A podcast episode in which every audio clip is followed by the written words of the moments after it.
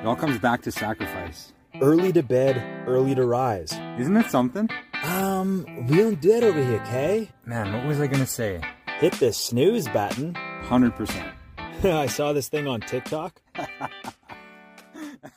Okay, me too. I'm your witness. I'm your witness. Sometimes I just have to, I just get up and go look at it just because I'm like, what if? Yeah. it's like you saw it start when you hit play. I start to do that now because I'm the same way where, like I think I mentioned before, I'll like drive around the block and then be like, did I shut my overhead garage door? And I'll have to like come back and be like, of course it's closed, you idiot.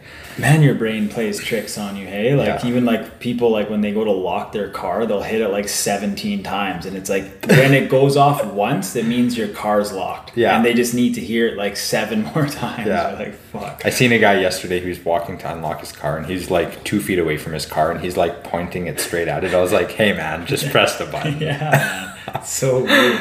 But that's what I do now. If, if I'm like with like somebody getting out of my car and I lock it, I'll be like, "Okay, you witnessed, like you heard Oh, that yeah. beep, right?" They're like, "Yes." I was like, "Okay, it's You need locked. Confirmation. on." Yeah. Yeah, otherwise you think you're a madman losing your mind. I don't know if that's an OCD thing or what that is, but Yeah, self doubt, OCD. You're like, did I though? Like, or am I like, is this an illusion? Okay, I had a renter. I had a renter. She lived in Edmonton, and she she had lived in Warman for a while with her with a with a different place with like an ex boyfriend, and she had that so bad that she she drove to Lloyd on her way back to Edmonton and ended up turning around because she didn't think she locked her door Oh and didn't nobody else didn't know anybody else around here and she drove back and it was locked and then she just made her convoy to Edmonton. Really? That's what she told me. I didn't see that, but she told I was like, "Are you fucking serious?" Wow, that's commitment. That's man. insane. But it's like shit when you really, if you leave somewhere and you think your house is unlocked, like you mm-hmm. kind of have to go back. I would just. She didn't know anybody. Call it. She told me she drove back, and I was like, Wow. "That's crazy." Do, do you know what I've kind of found myself is, I, I've I've kind of realized you're usually right the first time. So if you do something and then you second guess it, and you're like, for sure. "Wow, it's 50-50. I don't know what I did." I've found usually the first initial thing is is the correct thing. Yeah, they, they even said that like in high school when you're writing a test, like if you're doing like a Hmm. multiple choice or whatever, and it's like A, B, C, or D, whatever that first thing is that you tend to go towards, like that's usually the one. As soon as you start thinking too much and go back and forth and then go with the second or Hmm. third choice, you always get it wrong. It's like that intuitive response. Yeah, I still got all the tests wrong, but yeah it man it's a weird thing i noticed that the other day where it's almost like brain fog is a real thing or else giving yourself breaks so i was writing some things down i was trying to answer this question that was written down earlier this week and it, it just became really complicated and it was it kind of hurt my head to think about it and i was like i don't even know and then i was like you know what i'm just going to do this one tomorrow morning and then you, you you take your mind off it you sleep i woke up i read the question again and i was just like oh and i quickly wrote it out and i was like it's weird right It's funny. Uh, we've been talking about this. I think since ah, I think it was last Friday. So we're we're doing the two counter flow in, in class, like at MMAC. We're Ah, doing this yes. ninja drill, and you know, for a lot of people, it's pretty challenging. It's a pretty like fast paced drill. There's a lot. a lot of strikes Yeah, a lot of strikes. There's like 33 strikes in it yeah um, and everybody's learning it. A lot of white belts, some yellow belts. They're learning it, and then class was over, and then we were talking afterwards. And this Tyler guy that trains at our gym, uh, white belt, really good guy, but he was like, um, he's like, he's like, I'm gonna let that marinate.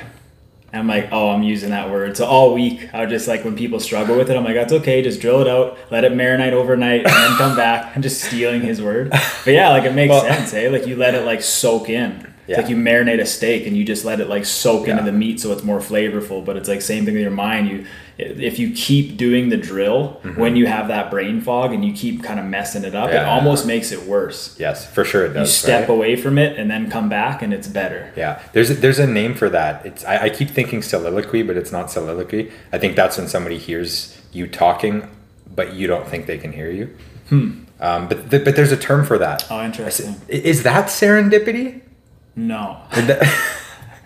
When you when you go away from a thought and then you move on, you don't think about it, and then the answer comes. I don't think so. Okay. Okay. Because I'm just picturing the movie. I think the movie was more like uh, like things happened like spontaneously, but oh fuck, well, I don't know, man. We should just call this podcast serendipity since we're such experts on that term and it keeps coming up. Dude, uh, this person on Instagram even messaged me the actual definition of it. And we were right the first time. Like, we got it right. Ah, okay. But now I can't even think of how to describe what that word means. Interesting. I just know the movie. Yeah, that's Romantic. Okay, if anybody wants anything super funny to watch, I was almost crying last night watching this stuff.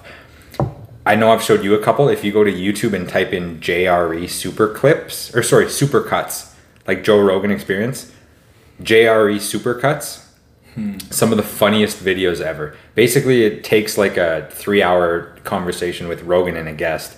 And, and somebody goes in and they cut it they cut it all up and re-edit it and make a video and it sounds like Joe and his guest are like having a completely different like maybe it's an inappropriate conversation or maybe it's like Joe getting really mad at them and man they're so funny guy I've seen a few of those, yeah, where it's like sometimes it'll be like sexual ones with women, like where it, it seems like Rogan's making these women feel really uncomfortable on the podcast. And if you didn't listen to the podcast and you just saw that clip, you'd be like, this guy's an a like a piece of shit. They do such a good job. Yeah. They make Joe look like a crazy predator and and it's it's cut up so good and the way they're like looking at each other, it's like it's so believable, but they're so funny, man. It's cool that people take the time to do that, and probably just for free. Some of them, they'll probably do it and send it to him. And if it like goes big, then maybe maybe that's how some of them will earn money eventually. It's like Rogan's like, man, could you do this with every podcast? Like that shit's hilarious. Like I'll just throw you a couple bills, and you know, Pe- people have the time to, to do that kind of stuff now based on like CERB and stuff like that. Yeah. It's like that's what the people that aren't working and are getting paid are doing, just like Yeah. making YouTube edit videos. right? And then eventually, maybe they would just start making bank. You know? Yeah. Yeah, it's like that cartoon guy that make does same thing with the podcast, but he'll make cartoon images of the people on the podcast with the real conversation that they had, but with the with the cartoons. Like, I wonder if that guy makes money. He's got a decently big YouTube channel.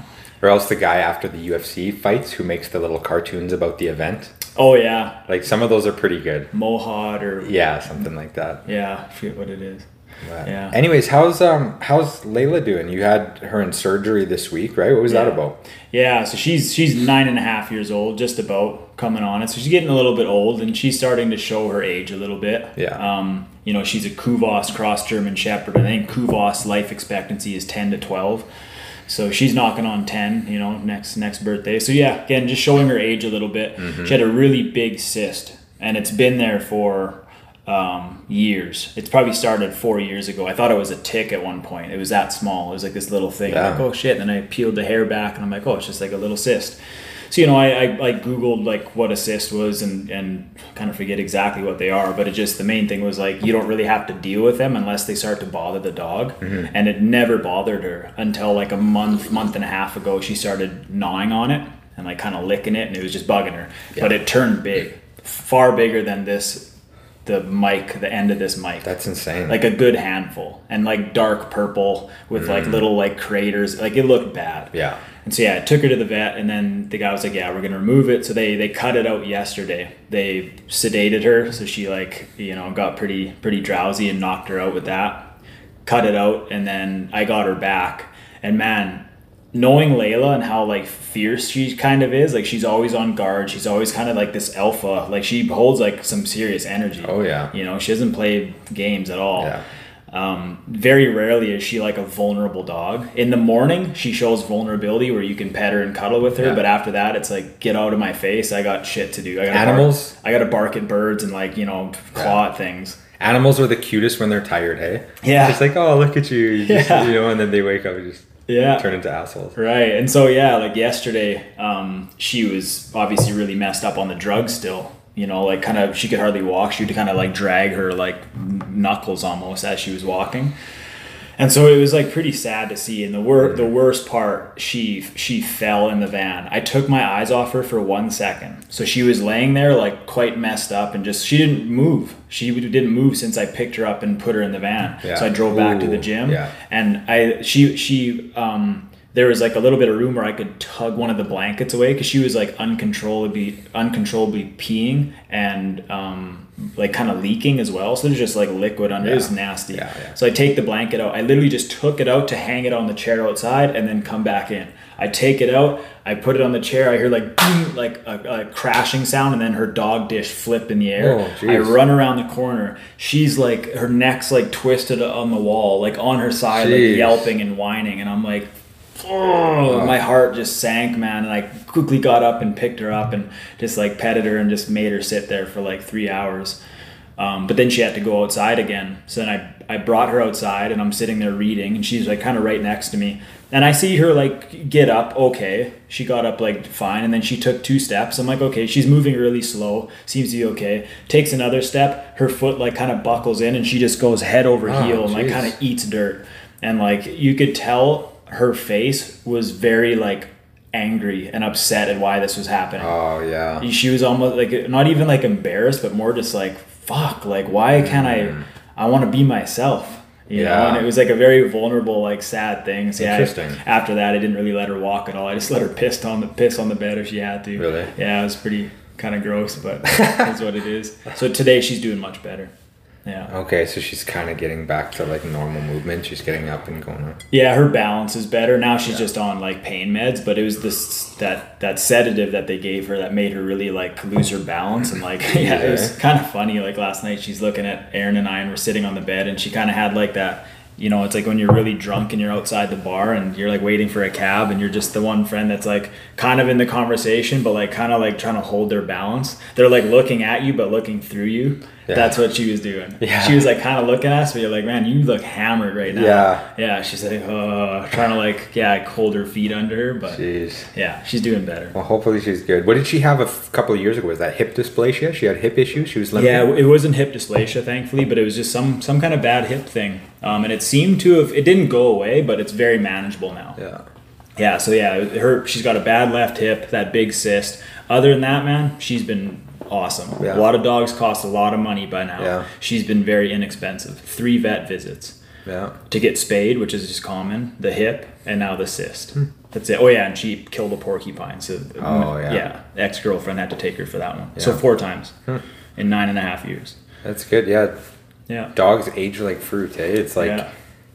Yeah, that that's a short lifespan, man. Like a Yeah. ten to thirteen year window for a lot of dogs. Yeah, it's always sad when you outlive your pets. You know, you like raise these things like from she could fit in the palm of my hands to now I gotta like pick her up in the van, just like you know really pick her up. And yeah, Yeah. I'm just gonna outlive her. So you get Yeah. to see all these animals that you lo- grow to love die.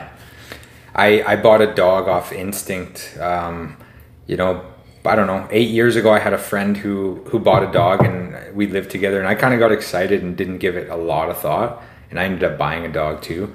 And I bought it off of a lady who lived on 20th Street in Saskatoon. I found an ad.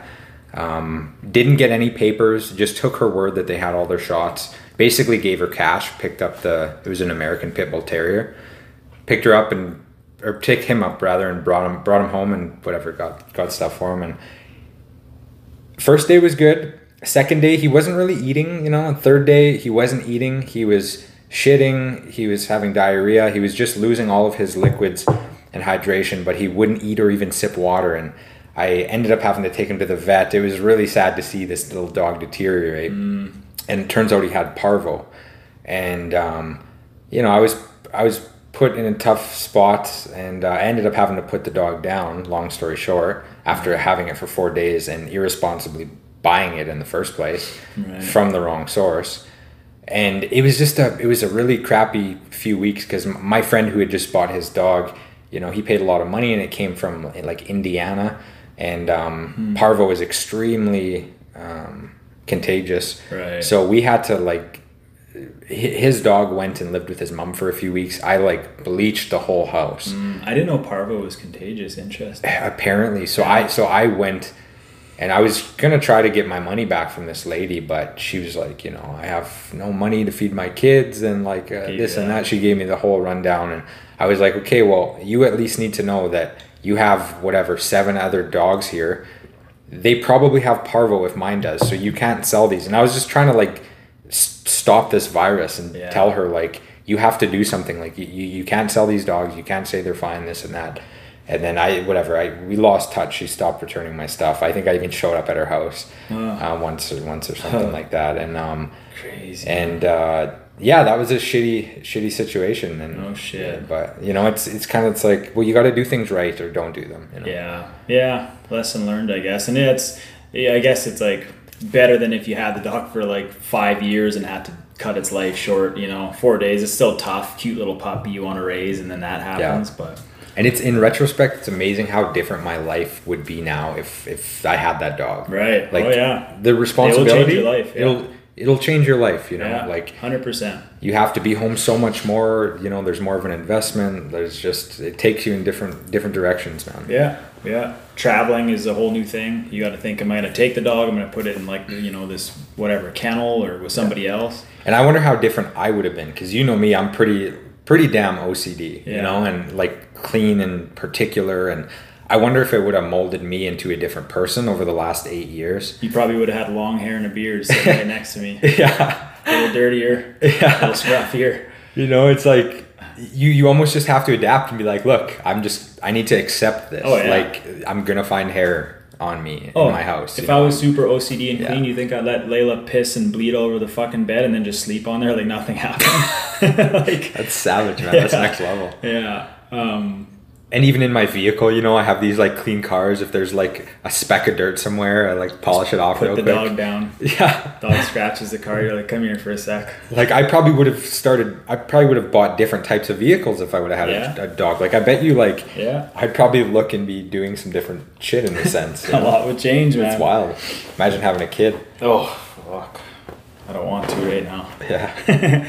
Um, so I, I made a, a post on Instagram, kind of like asking people what the most challenging thing was with whatever it is that they're good at. So whatever the thing is that you're best at, like what's the most challenging thing? Like is it maybe something that everyone would assume or is it maybe something nobody would really know unless they're in that field of practice? And just one of the things that kind of sparked this idea that we're going to get into is like there was a few people and it's whatever i think a lot of people can relate to this but they were like i don't really know what i'm good at you know I, like I, i'd have to figure out what i'm good at first you know and it just kind of like sparked the idea of like you know that that seems to be like a, a really big part of my life i'm not saying it's for everybody but it seems like that would be a pretty strong purpose if you're going to live this life to find something that you have a bit of passion for or enjoy and just try to excel at it. Not in comparison to anybody else, but for yourself. Like if you like painting part time, you know, and that's all you all the time you have outside of like work and taking care of a family. Mm-hmm. It's like get as good as you can at that. And then there's like at least one thing that when you're on your deathbed, you're like, yeah, I got really good at painting. Like that mm-hmm. was kind of fun to like really push my potential in that area. Mm-hmm. But I was like, I, I just felt like they would almost be sad to be on your deathbed and be like, I didn't get good at anything. There wasn't one like artful thing or like a skill set or just something that I really tried to blossom and like reach my potential and whatever that thing was. Mm-hmm. It's interesting, eh? Like, It, it is interesting, and it there, there's a couple different ways of, of, of, of approaching that too. You know, it's like I've chosen the way of I want to be good at a handful of things, and then there's some people that are like, no, I just want to be exceptional Right. at one thing. yeah, and and, and, and you know it's like that's like an, an olympic wrestler for example it's like they're not you know making good money with a side career you know? They're not like a really good painter. They like they don't have other things it's like oh no this is wrestling. Right, but i'm going to be in the elite of the elite class in, in in the world at this. Right. whereas the person who you know has a good career but can paint but also does athletics this and that they're good and they're and then you could be just as fulfilled and you can be happy but you're not great or you haven't like mastered something Right. you know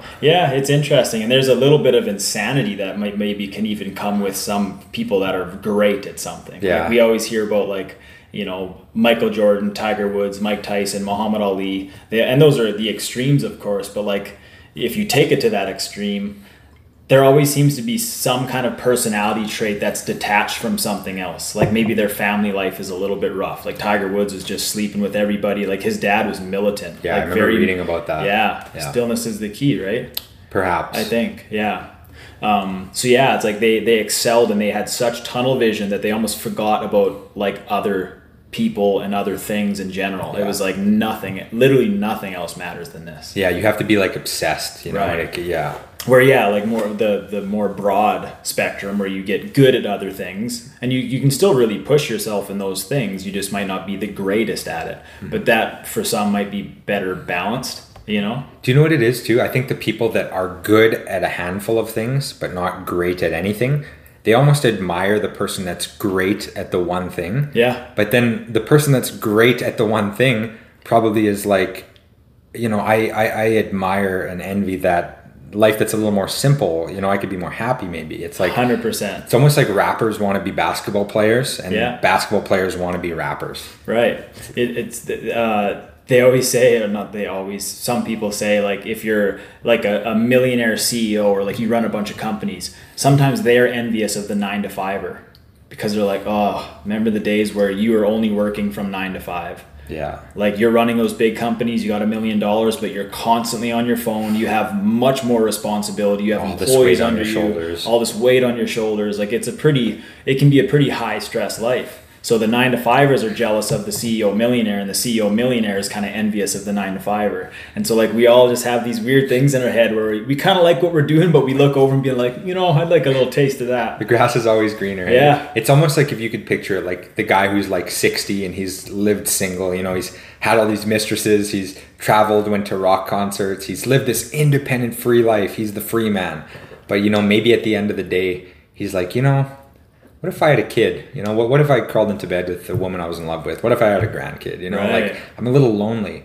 Right. And then there's that, you know, 60 year old person that maybe has a family whose like wife just like, you know, abuses him emotionally all day. And he looks in the mirror at night and he's like, what if I just went on those rock tours and I was single Yeah, and I didn't have, Harley. and I was my, I could be myself, you know? And it's like, It's kind of crazy. Hey, we're weird creatures, man. Humans are weird because it doesn't mean you're not happy in your in your position and you can still be fulfilled, but you almost you almost can't play with those thoughts too much. Like especially when you're super deep in them, like you're 60 and you're like, what are you gonna just abandon your family? you gotta go buy a Harley and have like a, a, a late life crisis. oh my God. Yeah. That's not even a midlife. No. No. That's like a 40 one. That's Yeah. like a late life crisis. Do you know what it is? Life is choices. yeah. You make bold choices throughout your life and it takes you in a certain direction. And that that's what your life becomes. Yeah, it was kind of cool when Jordan Peterson talked about that. How it's like he just said there was something beautiful to like fully committing to someone, and like I, I don't know, it's funny you hear that all the time, but when he said it, it just kind of resonated with me. Um, but yeah, it's it is it really is a choice, and if you if you don't make the choice to like commit to something, you're very easily pulled away from it. You know, so you kind of have to make that like full throttle choice, and it helps keep you in there. there is like freedom to that. Like, let's say you choose a relationship. You're like, I want to be in a serious, committed relationship. I want to have a family. There's some freedom to that choice. It's like, I don't have to do this, but like, this is what I want, and I'm doing it boldly. Yeah. And I'm committed. I'm, I'm legitimately committed to this. Like, Yeah. there is some like f- freedom to, to that choice, you know? Yeah, because you're you're not always like lusting over everything you see because you know you made the choice to commit. Whereas if you're kind of like tiptoeing in there and out there, you're kind of like, yeah, I'm in this relationship, but like, I don't know if I see us having kids or getting married. Then the other attractive things are gonna pull you into those things a little bit more. Whereas if you're committed to this thing, this thing, this person, then you're probably gonna be like, yeah, I'm not interested. Like, yeah, sure, it might be good, but like, I'm over here. Yeah, it seems like there could be more like fulfillment or like satisfaction out of that in the long run than like the the one foot in, one foot out uh, way of life. You know? Yeah, it's it's probably there's probably like beauty in both, and I just think you have to know yourself. You Yeah. got to know what what it is that you're wanting here. You know. Do you know what's another thing I was thinking about? Back to what you were saying about, you know, the the one percenters, the people that are great, the people that are exceptional, but they're just obsessed solely on this one thing.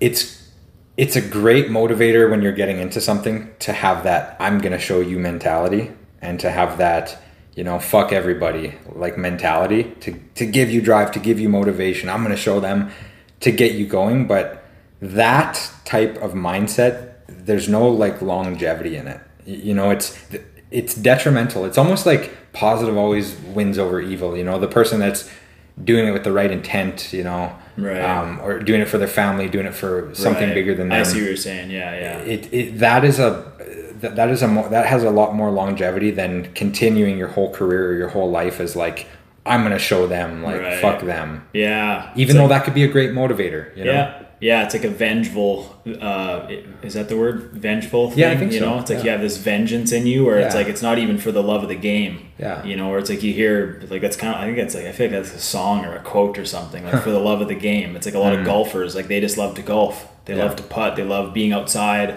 and it's like you get so obsessed with that. Mm-hmm. Um, but then there's Tiger Woods. I guess he was almost forced into that lifestyle, and he became the best. Yeah. But I mean, uh, other parts of his life fell apart. Yeah. It was like a, a toxic from the inside. And it seems like most people in initiate with that type of mentality, you know? Yeah. And and that's like a great ignition to, to greatness. Like a lot of boxers, they come up from like a really tough childhood, maybe you know, I'm not I don't want to make a massive generalization, but a lot of the great boxers came up from poverty Yeah. and came up from the trenches with the broken homes and A lot of athletes in general, yeah, you know. and and and that you know kind of made them who they are but then it's almost like the the, the most successful and and you know happy and significant ones they almost like let those shells break off as they're blossoming into their you know career and they they, they do it for a better cause you know Right. Yeah. Uh, it's like you eventually have to let go if you want to like be happy Yeah, you know? that's what I was gonna say. They, they might they might be at the same skill level, but they won't be as fulfilled as the person that actually enjoys the yeah game. that's a good way to put it You know, it's like Yeah. you, you could be probably like one of the best in the world. Like again, like a Tiger Woods. Like I I think he's even talked about it not even being that fun of a sport anymore. It was more like I'm gonna destroy you on the field. yeah It was like fuck all these other people I'm playing against. I'm gonna show the world that I'm the best. a competitive mindset over Right. yeah. Which yeah, it's, it gets you far, and it's good to be competitive. But yeah, I feel like it, it can take the joy and the fun out of whatever it is you're doing. Mm-hmm. Speaking of joy and fun, I'm getting really good at something. Uh, Harry Mack, dude, that guy. If you haven't seen this guy, he's a freestyle rapper, and like I'm not mm. that into rapping. Like I'm not like like especially me myself, but like. I don't really listen to lyrics that much. I like the sound of rap and I mm. listen to it all the Yeah. time, but it's more for like the beat. I don't know if it's just because I drummed, like I could hear it differently. Mm-hmm. But Harry Mack, if you haven't seen him, just type in his name on YouTube.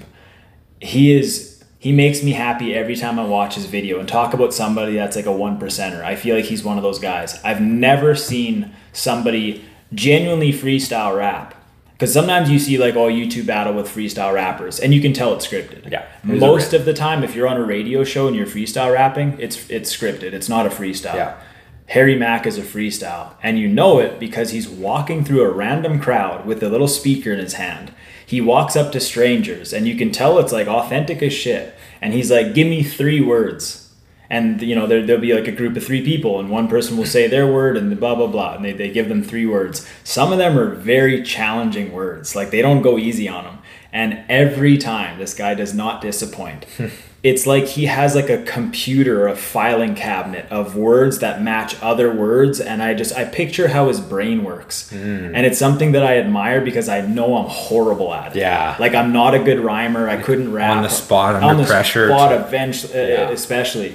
But it's like he just will hear the word, and there's a little section in his brain that stores it there with like 30 other words that rhyme with it. And then he takes the other word, and it's like he has 3 mm. sections in his brain that he's like categorizing everything, and he flows. It sounds amazing. The most impressive part is while he's rapping about the words that they gave him, and this is when you know it's natural. He will call, he will just be he's very observant while he's rapping. So while he's flowing, he's watching you. He'll see that you have like a Rolex on, or he'll see like a little tag hanging off your hat. He'll see like your shoelace is untied, and he will put all of that into the freestyle. And that's the most happy and exciting part for me because you see the real expressions of these people. As soon as they clue in that this guy's really on the spot freestyling, they're like, "Oh shit!" Like this guy just like said something about my belt. And then you can see them kind of be like, "Oh, Yeah. fuck!" They get excited. Wow, it's it's really cool. engaged. That's- I've, I've never watched one of his videos and didn't smile or feel good. Yeah. Yeah. You showed me one where he walked through a crowd for like 20 minutes.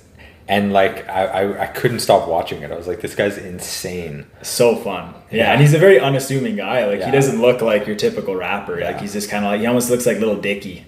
Yeah, like yeah, this yeah. like a white Jewish looking fellow. Yeah. Like he's kind of got like scruffy hair. What I kind of forget his his hair features, but uh, yeah, he's phenomenal. It's funny how in like the, the hip hop game now, it's you don't have to you don't have to you know come up from the slums and be kind of like a gangster. Yeah. like it's like you don't have to have any background and Yeah. I mean there's a lot of different genres of rap obviously and but And yeah and that's what I was gonna say. Like, I don't think I would, I would choose his style of music over like some of the more modern stuff with better bass. Like, if I'm driving around in my car, I'd probably put Yeah. like like whatever on, just some something a little bit more typical rap. Like, I like good bass.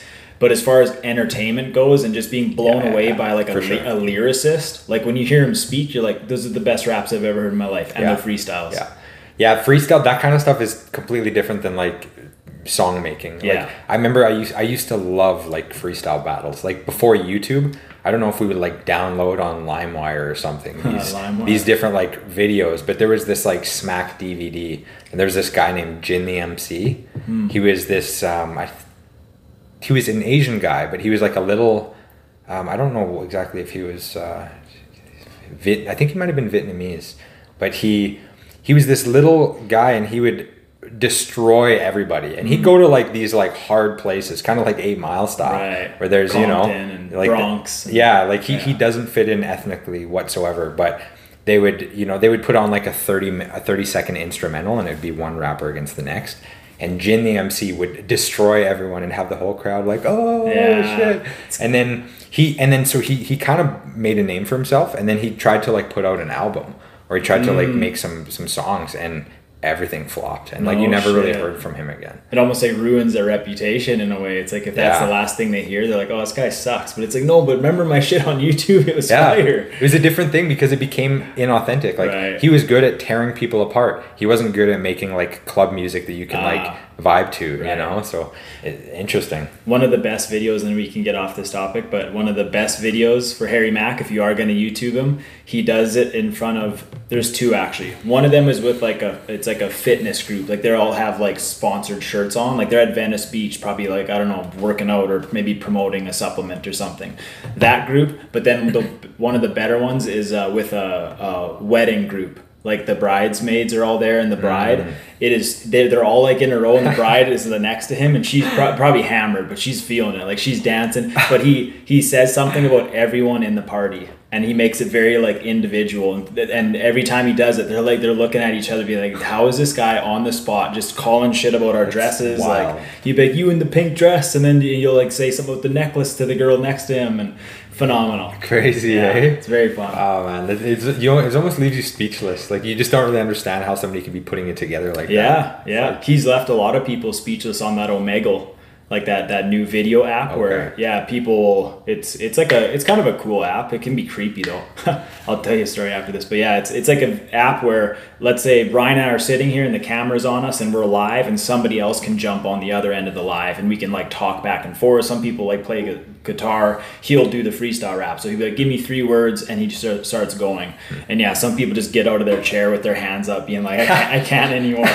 it almost like makes your like you literally can't. It's like you can't keep rapping at me like this. I'm gonna blow up. That's the best reaction to like a crazy rap. People will like put their shirt over their head, put their shirt over their head, and just like walk away. Yeah. They're like, "I'm out of here. I can't. I can't." Dude, you know who did that to me one time? Oh, jeez. Hadlin the hypnotist. Okay. At MMAC. Yeah. He was filming before one of my fights. and I remember when we were done, we were like by the lobby area and he did a magic trip trick to me. And when he finished, I remember just being like, my eyes were like wide open. I'm like, I just fucking couldn't believe it. I, I, I forget if I feel like, yeah, I probably like walked away a little bit and had to come back and be like, am I in reality right now? Is this real? Dude, that's the like David Blaine street magic or Criss Angel. He'd like go to the street like David Blaine. He'd like go to like the hood, you know, and like whatever, so central. And do like a card trick, and the people are just like, nah, uh. Yeah. they just like walk away. They're yeah. like, nope. yeah, because it breaks their reality. Like it almost like destroys your reality. What what you thought was real, it's like they defy it, and then you're like, you have to like touch yourself and be like, "Am I dreaming? It's real." Oh, dude, that is unbelievable. you know, that's another thing you you mentioned earlier. A lot of people maybe don't know what they're good at. I think like a lot of people too, our age, even older than us, if you were to ask them what their hobby was, I don't know if a lot of people would even know. Right. Yeah. Yeah, man. It's uh like what else is the option if you don't have a hobby or something that you're pursuing? Like it, it seems to put you in a life of mediocrity. You know, it's very it's a very mediocre life. You're never striving to push what your human potential can be. And it's not like you need to be a Michael Jordan or a Tiger Woods, but like for your own self, leave comparing anybody else to it.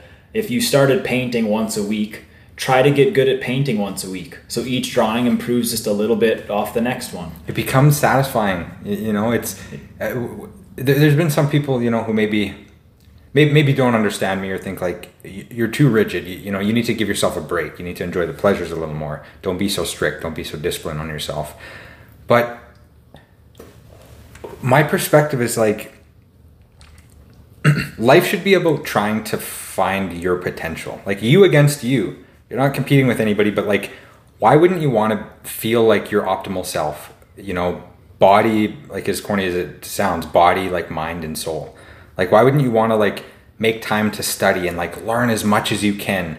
You know work on your body so this meat vessel that you know allows you to feel good and to move better and to think clearer. Why wouldn't you want to be like in touch with like your consciousness and have like peace of mind you know and be like mindful and have like a quiet mind Right. and and really be able to you know enjoy life and, and contemplate things like why would we not want to strive to find our potential Yeah. you know and I, I just i've never wanted to just settle and have regrets and again you don't you don't have to think you're better than anybody you don't have to be competing with anybody Right. but it seems like that to me would be the the best way to live life Yeah. you know at least attempt to try to try to find your potential.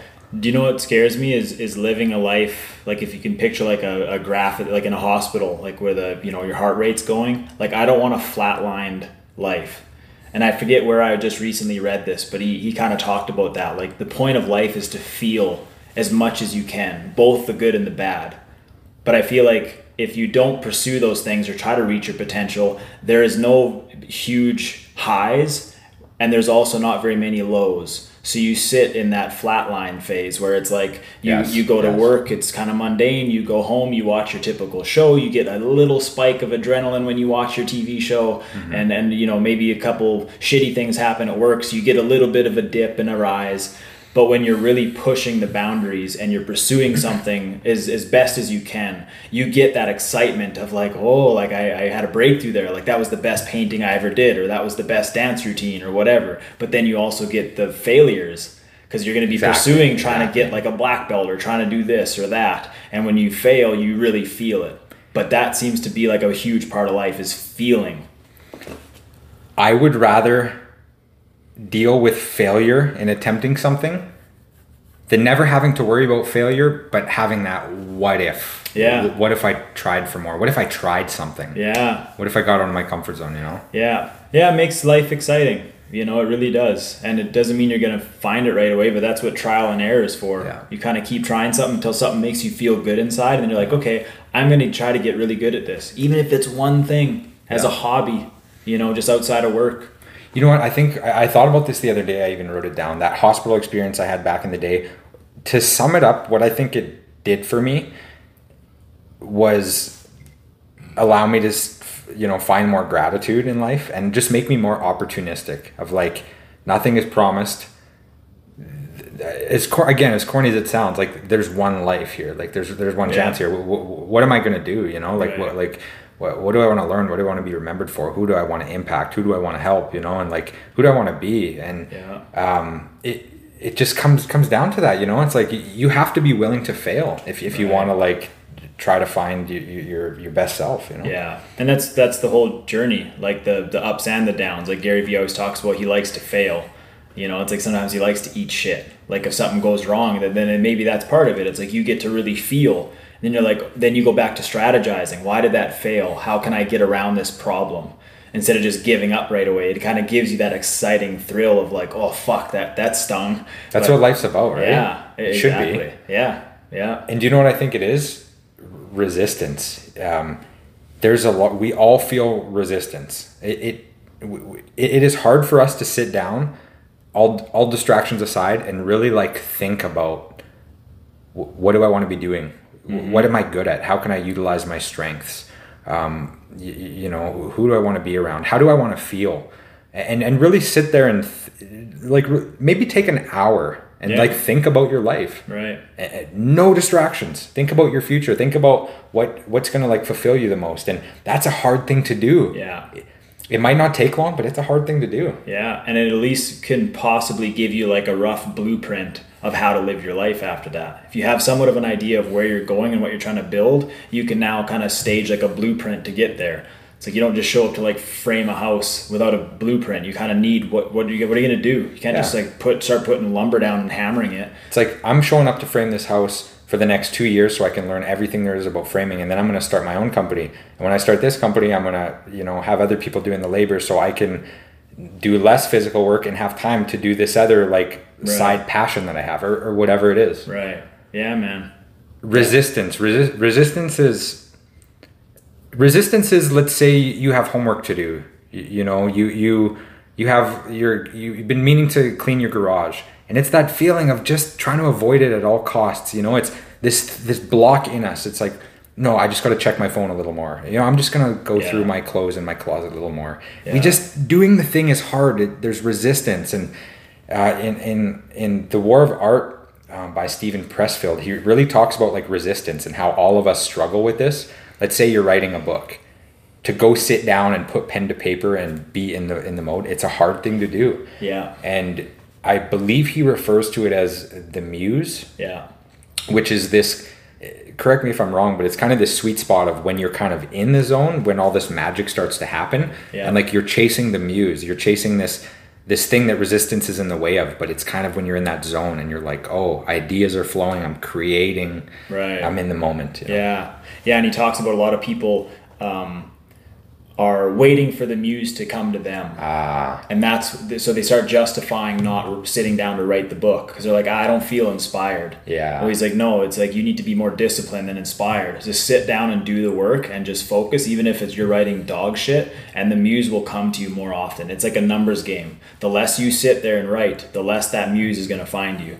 Yeah. that's why just like having a practice every day at 7 p.m. I'm gonna sit here and paint, and then you know, you, some days you're gonna be on, other days you're not. But the the practice there will probably give you better luck in finding that muse in that flow state and actually drawing or writing good stuff. See, that's what I like is bringing that discipline into a creative space. A lot of artists are more of that mindset of like lackadaisical, let it come to me.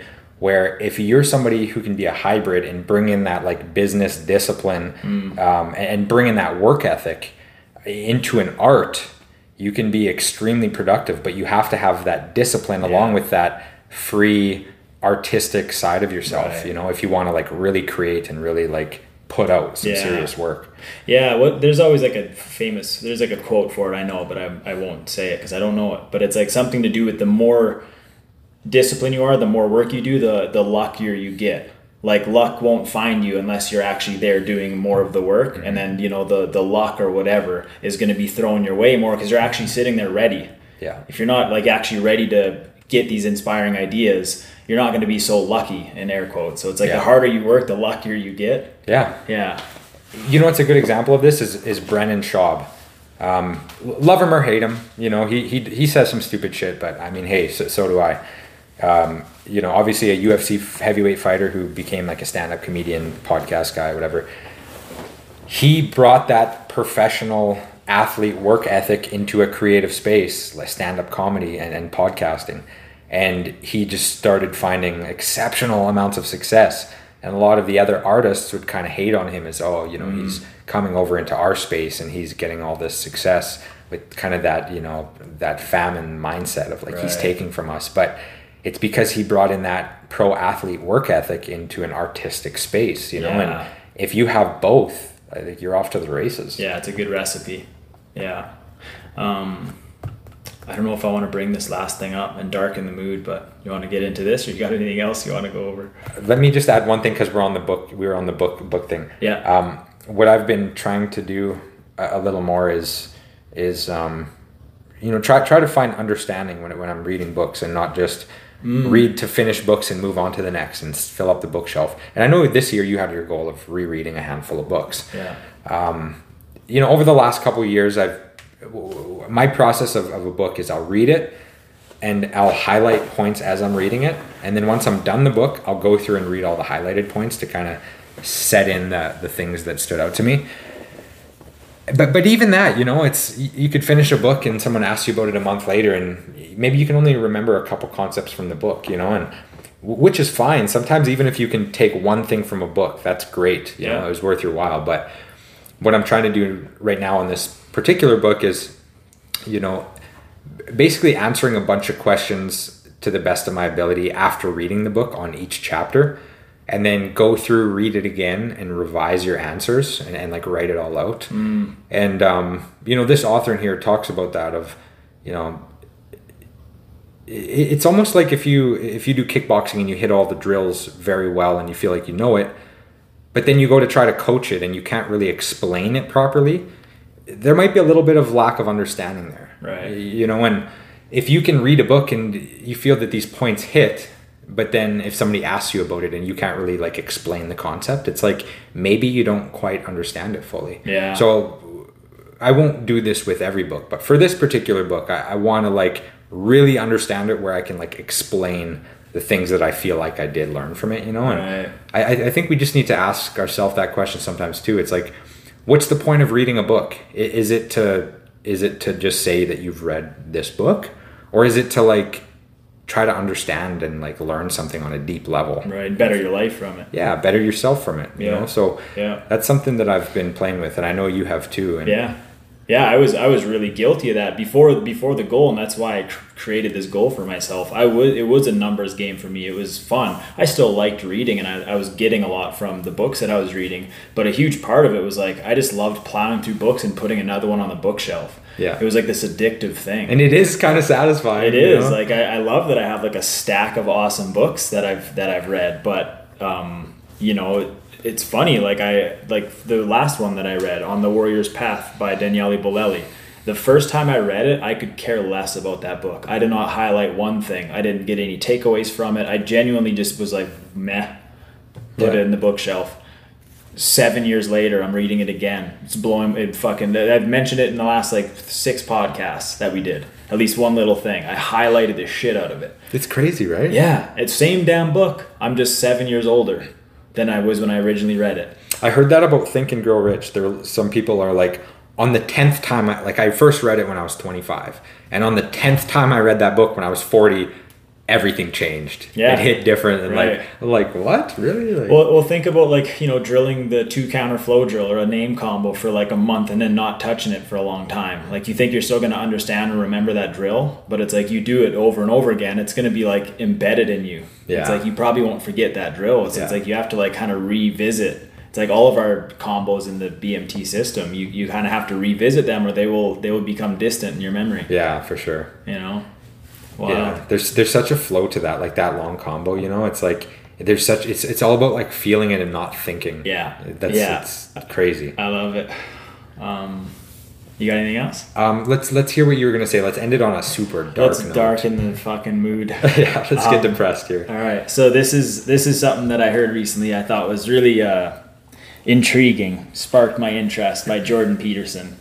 He said that he's been kind of teaching this or telling this to his classes for the past like 30 years just randomly not every day obviously just keep planting that seed but he talked about you know nazi germany and he said that I think he got people to put their hand up. He's like, "How many of you think you would have saved Anne Frank, or how many of you would have think you would have been on the good side of that war and helped people and and have created a refuge for people to come to?" And I think he said everybody put their hands up, and then he kind of was like, "You're all sadly mistaken." He's like, "In fact, most of you." Would be the ones calling the Nazis on Anne Frank, and you would see them put a bullet in her head.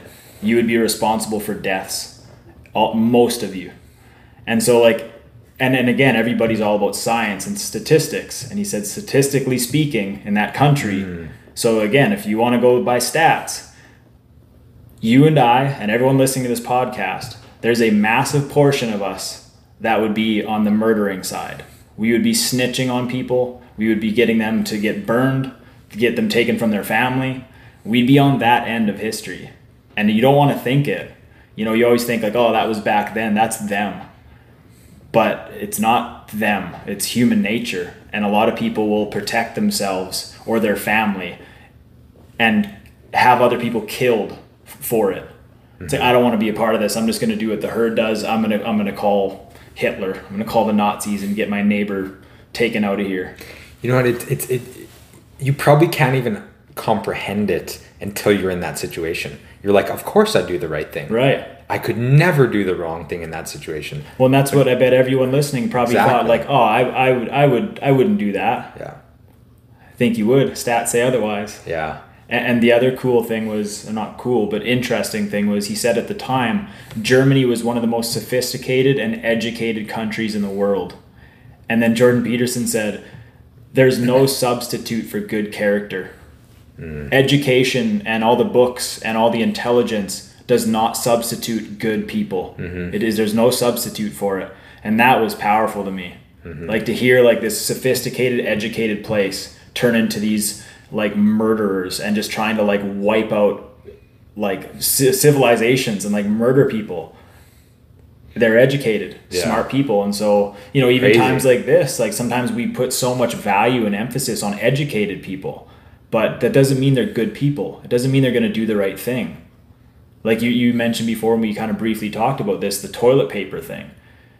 I bet there was a lot of educated people that had a bunch of toilet paper in their house. I'm not saying that you're Nazis, but I'm just saying like we, we sometimes like don't think about that stuff. Where Not other people, rational. yeah, they could have zero education and be like, I'm not, I don't need to- that much toilet paper. Like, yeah, Yeah. What's all that craze about? Yeah, like just take it, take what you need, and that, like, let's let's do this the right way.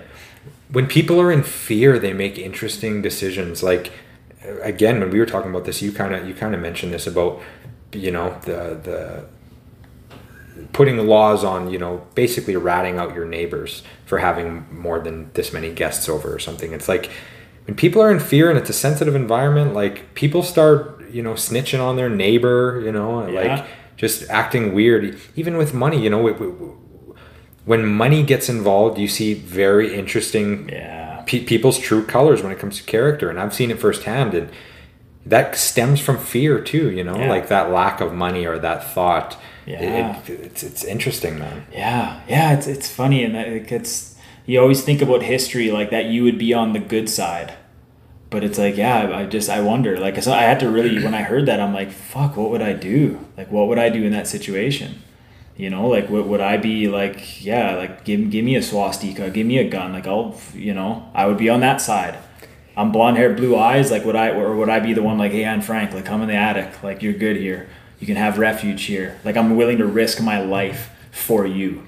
again we, we would we would want to hope that we're on the good side but you you just can't answer it until you're in the situation Yeah. you can't say hypothetically you know that's like saying like you know if tupac's dead like what would tupac do in this situation it's like you'll never know you can make assumptions but it's like Yeah. he'll never be in that situation you know Yeah, and, it, and it's like, yeah, we briefly talked about it, but even you know, there was like that that governor in California. I think he stated like, hey, you're you like we'll give you a reward if you snitch on your neighbor, if you start snitching on people. And so, how many people got really, ex- even though they don't know anybody yet, but they their mind started being like, oh, I get money to rat on people, even if like someone's really depressed and they need to see their family. But if I see that you're exceeding the numbers, I'm gonna call the cops on you. And those types of character moves is stuff that we're all gonna have to live with when this is all done. Like, were you the one that right away picked up the phone, was snitching on everybody, even if you like, you know, it's like, it's like a speeding ticket. If you're like doing on a one, like the speeding limit, speed limit is one ten, and you're doing like one fifteen. It's like, it's not that bad. If the limit's ten, you have eleven over. Some people are gonna call it still. Big fuck that. You're breaking the, you're breaking rules. yeah You Nazi. it's an, it's an ugly side to humanity man It is, man. I remember reading in The Laws of Human Nature by Robert Greene. He he talks about how we are so we would like to think we're we're rational, you know, but our decisions are still mostly based off of these like, you know, surface level like emotions. Like we're very emotional creatures and Yeah. that's like that's like emotion, you know, when people would snitch on their neighbor like that. It's like, how come you can do it and I can't? And well, this is the law. And you start to just like get in this whirlwind of emotional decision making. Yeah, it's wild, eh? but it, it, it really makes you want to like like really put the mirror on yourself and be like, how is my character? Like when I get tested like this, like I want to be able to pull back and be like, oh, okay, remember that thing Jordan Peterson said? Like this is literally my chance to prove to myself that I have better character than I thought. You know, it's like again going back full circle almost like with the life is choices. It's like you know, in the future now we might have these big moments of choice. You know, choose this way or this way, and sometimes I might relate it to like what Jordan Peterson said with the Nazis. Like on a big level, that that's a true test of character. But you can make those little good character choices on a smaller level Yeah. in your day to day life. Yeah. You know, Well, some would say that's the ultimate level because that's pretty much are you willing to die for your character? And and that's a thing that probably most people aren't willing to do. But Yeah. but imagine if you are that type of person that's like I'm willing to die for what I believe in. Yeah. Wow. That's something cool. It is, and that's why I get emotional when I watch those movies. Yeah. Like we talked about that. It's like you, you see that character trait, like Iron Man. He fucking there's one movie where he like flew this bomb out into space and just blew himself up for the for the greater good. He was like, Yeah. I'm the only guy that can do this. And it's like this sad emotional thing, but it's like there's like a test of character. He could have just been like, fuck you guys and set the bomb off and flew himself out and survived. But you know, it's Man, it's like the, it's like there's there's this big spectrum: evil at the bottom, good at the top. It's not black and white. We're, we're not good and we're not evil. We're, we all have we're we're capable of hundred percent. all, and from these choices and decisions, and you know our integrity, our character, we can like choose where we want to be on that good and evil spectrum. You know, and it's it, it comes down to choice, but it's like we all have the capacity to do evil, and we all have the capacity to do good. I really That- believe that. That's a good point. Yeah, Peterson talked about that as well, and, and actually the book I'm reading called Buddha, the it's a really cool book. I've been crushing it. I've been reading like a psycho. Fastest book I've ever read, I think. Not actually fast, but just spending most time trying to get Ah. through it because it's so entertaining Yeah.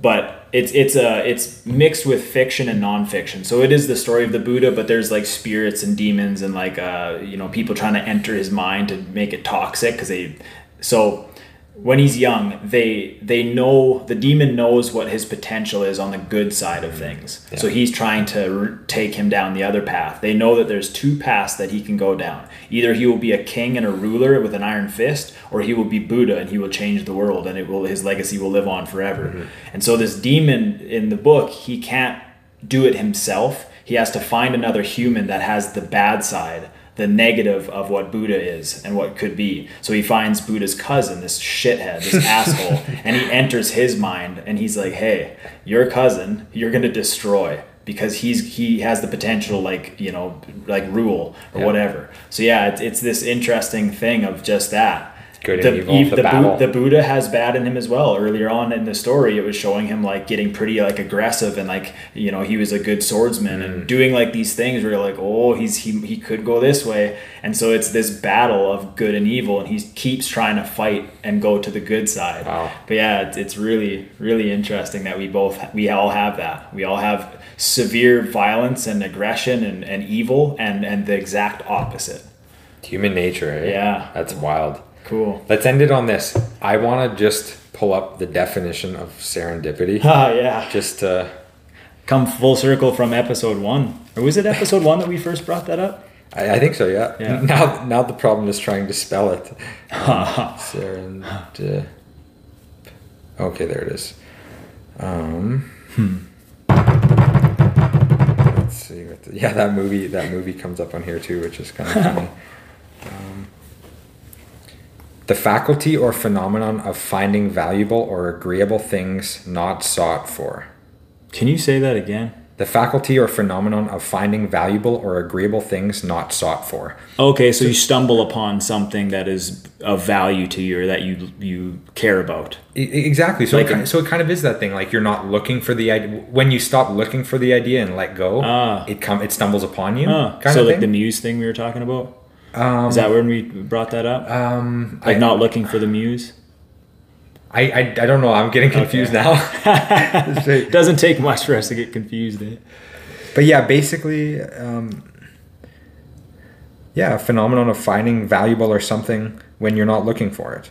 Hmm. So okay, Man, we, we loosely know it. We'll probably on the next episode we'll try to bring it up again. We'll be like, okay, what, what does it exactly mean? you know what pisses me off? What pisses you off? two things. One, I I intended to have this word that I wanted to use in this episode. I was going to make it a goal for myself to learn one word a week and then use it in the podcast, and I didn't do that. So fuck. The Second, when I went to Google the word that I wanted to learn, it was it was malevolence. I hear it all the time, and I I remember even r- learning what it meant a while, like a few years ago. Totally forgot, and I read it in the book again. I'm like, what the fuck does that mean again? I Google what malevolence means, and it said malevolence definition: the behavior of a malevolent person. I was like, hey, Hey, man. that's not the fucking, that's not helping, you know? But yeah, sometimes you'll do that. You'll type the word in and then it just says like the word in the It's definition. like, what is resistance? To resist something. yeah, yeah. Oh, fucking man. do better. Dude, it's funny. I believe I highlighted malevolence in a book that I've lent out now, so I haven't been able to refer back to it. But there was like benevolent, Mm. Right. Uh, mal- malevolence. Like there was uh, like inexorable. There was all these like things. I was like, okay, I'm gonna start using these. And, Yeah. And then I lent that book out, and the person's probably not reading it, and I'm like, hey, give me my book back. Yeah. I need to sound smarter. Well, at least I trickled it in at the very end. But I think malevolent means like to do evil intentionally. Yes. And then be- benevolent is like the opposite. A benevolent leader is like somebody with good like Yeah. uh, intent and all Yeah. that stuff. Fuck yeah, I did it. hey, there, there you go. You did it. Okay, thanks Episode for tuning. 20. Yeah, episode 20. Crazy. Thanks for listening.